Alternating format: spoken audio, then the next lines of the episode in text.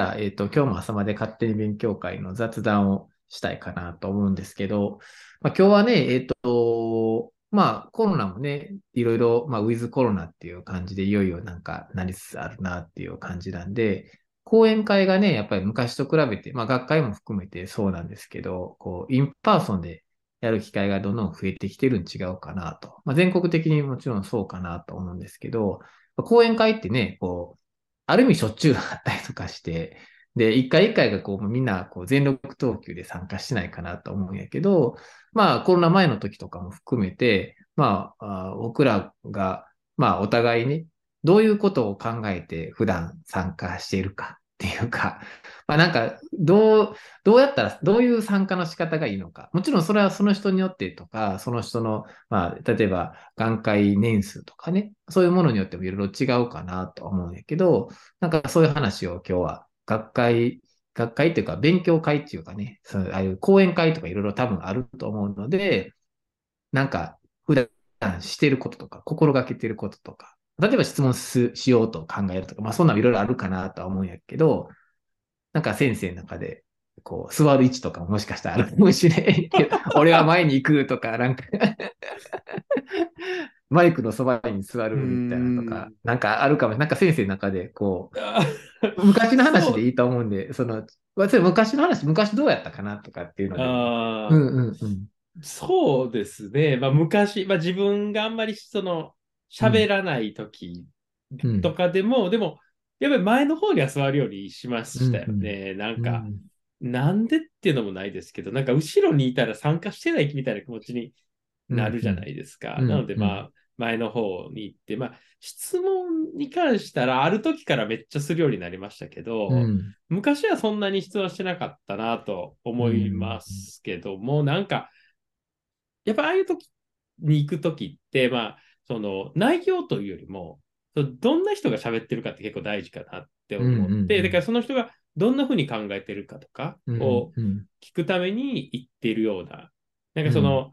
出てくる情報って、まあ、その論文とか、あと、まあ、どっかでも言われた内容が基本的にはほとんどで、その、うん、どこにも言われてないことをいきなりそこで話す人ってそんな多くはないと思うんですよ。うん、でも、どうその人が考えてるかっていう意味では、まあ、その体系的に大体何かのテーマにとって話すと思うんで、うん、その人がどんな考えでそれやってるんかとかっていうのを、ああいうちょっと長め40分とか1時間近く聞くと、結構見えるというか分かるというふうに思うので、うん、そういう意味で結構講演会とかは聞いてますね。まあ今でもまあそういう意味で、あの自分がもし話してもらさせてもらう機会でも、誰かもう一人いたりするじゃないですか。うんうん、そういう時にはそういうふうな感じで、あ、そういうふうに考えて、そういうふうな、言ったらフィロソフィーでやってるんやな、みたいなのは結構楽しく聞いてる感じですね。なるほどね。先生はどうですか、俺俺はね、俺もでも、木下先生にこうよく言われて、やっぱ前に座れって。まあ、木下先生っていつも学会でもまあめちゃくちゃ前に座ってはって とかやから、まあそういうのを見てて、なんか前に座れ座れって言われるから、まあまあ、やっぱり自分の中で今日はなんかちょっと前向きに積極的に参加しようっていう時は、やっぱり前に座ったり、前の方に半分より前には座ったりするかなと思うし、そうじゃない時とかやったらちょっと後ろに座ったりする時はあるかもしれんけど、やっぱりまあ参加しようと思う時はやっぱりちゃんと前の方に座るようにするかなっていうのがあるし、あとは、今はもう大体講演する先生ってどんな先生かっていうのを知ってるから、まああの、そんなことはしんけど、昔はやっぱりそれこそよう分からへんかったりするじゃない。この先生がどういう先生かとかっていう、その講演を聞く以前の話で、何をしてるかとかも、まあ、よう知らへんかったりするから、やっぱりね、あの、その人の CV っていうか、何してるかっていうのは調べてから言ってたかなっていう感じ。でそれって結構実は名前ググったら、大体講演に来るような先生って、まあ、いろいろ出てくるじゃない、情報。少なくともどこそこ大学でって言ってね、まあ、教授の先生でとか、何を専門にしてるかとか、網膜とかでも、網膜の何を専門にしてるかっていうのは、ちょっと調べたらすぐ出てくるかなと思うし、そういうバックグラウンドをちょっと知って聞くと、全然違うなと。やっぱりね、この先生何の、何を専門にしてる先生か全くわからんで聞くよりも、感染症とかいろいろやってる先生かなとかね。緑内障のこの手術とかをよくやってる先生なんか、そのメディカル的なところの話なんか、それによっても多分だいぶ受け取り方って変わるかなと思うし、そういう意味では、こう、なんか簡単にちょっとググったりとかして、調べてから行くと、全然、こう、なんていうの、聞くときの感じは違うかなと思うんで、まあ、結構その若い時とかは、そういうようなことをちょっとちょっとだけ調べてから講演会に参加するってことはよくやってたかなっていうのかな。うん。うんなるほど。そうだね。まあ、確かにそれはすごいいいですね。なんか、うん、CV、論文とかもどんなんかっていうのをざっと見たらね。調べられますからね。そうそうそう。簡単に調べられるから、まあ、ならね、あさっての方向の話は多分、普通はあんまりせえへんから。確かに。何の話ですかみたいなことにならないから。大体、まあ関連する話とか、昔の仕事とかもちょっとやっぱり喋ることとか多いじゃない。うん、ならやっぱり質問内容に関しても、そういう論文をちょっと見ながらやると、これってじゃあどうしてんのかなっていう想定質問っていうのは多少出てきたりとかするかなと思うので、そういうもので、えっ、ー、と、質問してみるとか。あとはまあ、昔やったら今はないけど、ね、懇親会とかあったりするじゃない。だから、まあ、その、その時質問できなくても、懇親会の時に、まあ、挨拶とかして、直接、こんなんなんですけど、どうですかねって言って。そこで得られる情報ってやっぱりすごくあったりするからね。だから、あのー、そういうことはよくやってたかなって思うんで。うん。なんか、ね、昔っていうか、そう、昔はなんか、こう、そういうことを聞いて、自分も似たようなことをやろうっていうような、なんか、うんうん、言ったらなんか、まあ、ちょっと言葉を悪く言えば、こうなんかネタの取り合いじゃないですけど、うんうんうん、あなんかあ似たようなことやってる、急がなやばいみたいな、なんかそんな雰囲気をこう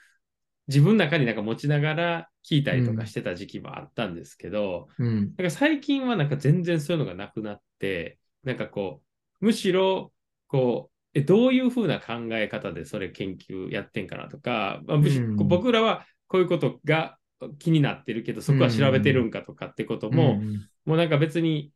言ったらパクられるとか、そんなん全然なくて、それも見たんかなとかっていう単純になんか疑問として、でもっとそしたら良くなるんじゃないかなとか、で、まあ、もしお互い協力できることあったら多施設でやったらいいんじゃないかなとか、なんか、まあ、ある意味その、自分の中でやってることもある程度確立したからかもしれないですけど、なんかその、あんまり何かこう、囲い込み合ってやるっていうよりも、もう、むしろ自分の持ってる情報、基本的に全部オープンにして、で、相手に、それでどうやってこう、なんか、お互いこう相乗効果的にできるとこがないかを、なんか話するような感覚で、そういった時、あの、講演とかで話してる人と話す時でも、そういった感覚で話すことが増えた気がしますね、最近。やっぱりそういうのも、なんか時期というか、やってる内容とかで変わってきた気がするんですけど、うんなんかせで臨床と基礎ってまだ全然違うと思うんですけど、基礎とかで、そういう講演とかで、まあ、なんかコラボレーションとかっていうようなにつながっていったりとかもあったりするんですか？でも、やっぱりあのデータだけ見ても分からへんことって、まあ、同じかなと思うんで、やっぱそのどう解釈してるかとか、うん、どう仮説として考えているかとかっていうのがあるじゃない。うん、それを聞くのが、やっぱりすごく大事かなと思うね。だから、やっぱり深い先生ほど、そういう質問とかをしてきたりとかするよね。やっぱり自分がよく研究したりとかしてる先生は、やっぱり、そういう深い質問。まあ、それは自分が思ってたりとかするし、それを自分がやってたことを照らし合わせな、そのフィルターを見な感じ、あのフィルター越しに例えば俺やったら俺のデータを見たりとかするから、当然そこで自分の描いてる感覚、仮説、こうなってるんちゃうか、こういうふうにいろんな物事っていうかね、まあ、その、まあ、現象って起こってるんじゃないかなっていうことと違うようなところとかがあったりとかしたら、当然そこが気になったりとかするかなと思うので、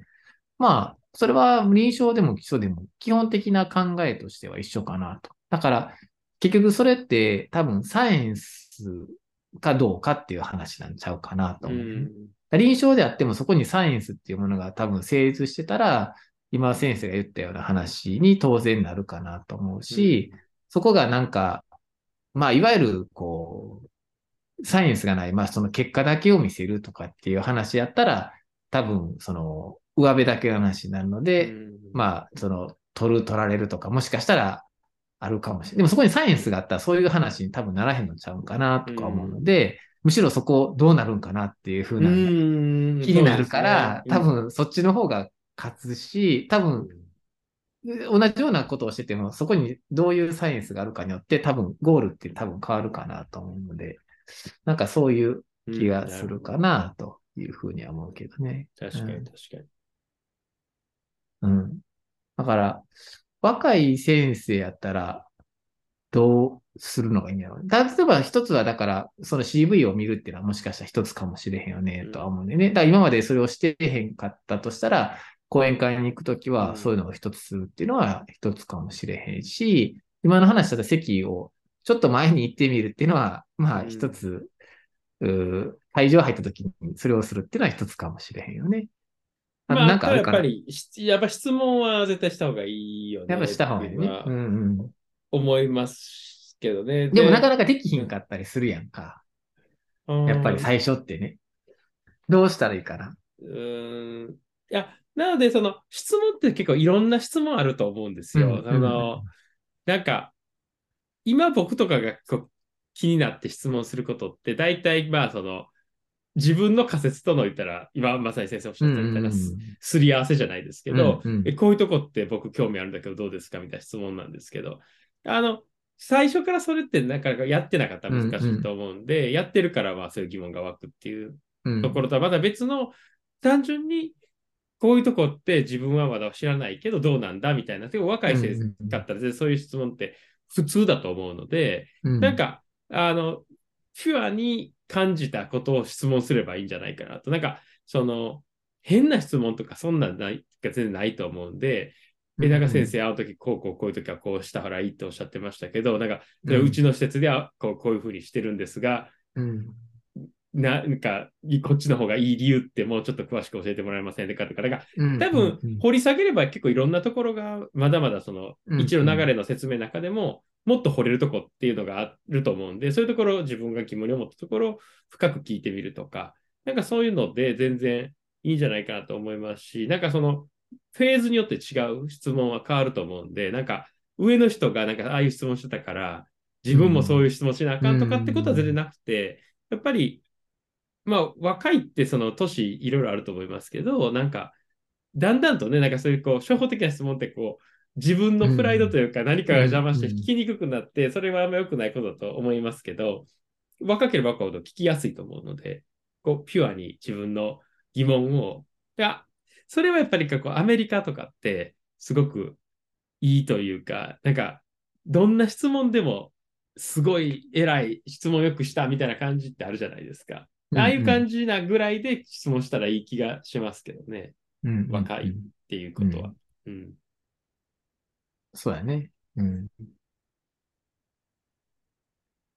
そうやね。だからまあまあ、まあ一回手挙げてみるっていうね。これ昔、坪田先生も慶応のね、あの。いやいや、もうまさしく思いました。それなんか YOBC とか、言ってたよね。そうやね。そうそうそう。言ってて、とりあえずまず手を挙げろっていうね。当てられるまでに考えろ。そうそうそうそうそうそうそう。マジかって感じですけど、ね。そうそうそう。そういうのがあるんで。うん、まあなんか、そういうのが大事なのね。うん、なんかどうなんかなとか考え出したらもうちょっとあかんので、とりあえず手挙げてみるっていうのは一つかもしれないね。うん、特にちっちゃい講演会で最初ね、こう身内の講演会とかあると思う、ね。その身内のなんか勉強会とかそういうのあると思うので、そういうところからなんか手挙げてみて、とりあえずなんか言ってみると。で、言われた方絶対嬉しいよね。講演する側としては、こう質問されて嫌なことなんて絶対ないし、むしろなんか質問がない方が、え、全然あかんかったなって、なんかあるやん。やっぱりね、のれん入で推しじゃないけど。しまったみたいな、なんか、ちょっと違うかったかな みたいな。かみたいなね。ありますよね、うん。だから、そういうのとかあるじゃない。だから、まあ絶対、だから、講演する側としては、質問があった方が絶対いいので、嬉しいしね。うん、なんで、そういう気持ちではあるから、まあもし、ね、若い先生がこれを聞いてて、なんか、講演会にまたね、明日以降、なんか参加してとかやったら、そういう演者は少なくともそういう気持ちやし、うん、なんか言ってみてもいいかもしれないね。うん、いや、本当だから、あの、むしろシンプルな、なんかこの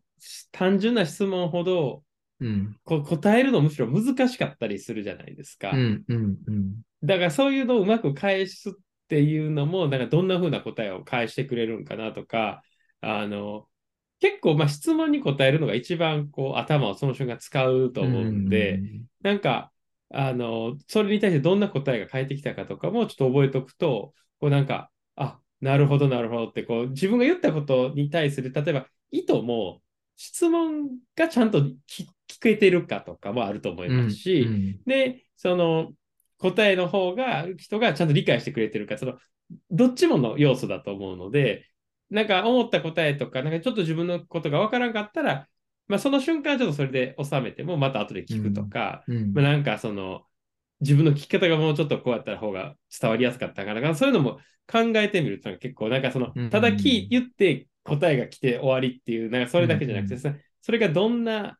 言ったら伝わり方してたからとかって考えると結構面白いかなっていうか、そういうのをよくするとうまく伝わる質問とかもできて、なんかいい質問っぽくなるんじゃないかなとも思いますね。そうだね。うん。それはまあ、それはそうかな。やっぱりこう、やらへんと始まらへんからね。ああ、それはもう間違いないですね。ね質問しないと始まらへんし。手挙げてみないと当ててもらえない。当ててもらえないし。うん。やっぱりだからそういう意味では、まずやってみてっていうところかな。そうですね。うん、そうだね、うん、うん。まあまあ、そんなもんかな。うん。うん、まあ、これからいろいろ増えてきてとかで、はい、まあ少しでもね、次から若い先生とか質問しだしたら、その方が面白いと思うけどね、盛り上がるし、やっぱりね、会場の熱もあるから。なんで、うん。あとはやっぱ懇親会が早くこうね、いろいろもっと全体の懇親会ね、ね立食とかあったじゃない？うん。あると、やっぱあの時にいろんな先生とね、やっぱこう、意見交換ができるとかっていうのがやっぱりいいので、やっぱりやって話しておしまいよりも、その後のっていうのがね、世話人の呼んでくれた先生とだけじゃなくて、聴衆の先生とやっぱ話するっていうのが大事なんやろうなと思うけどね。まあそれはまあまた、もうちょっとしたら復活するんかなとは思うけど。うんはい。はい。じゃあ、そんなとこですかね。はい。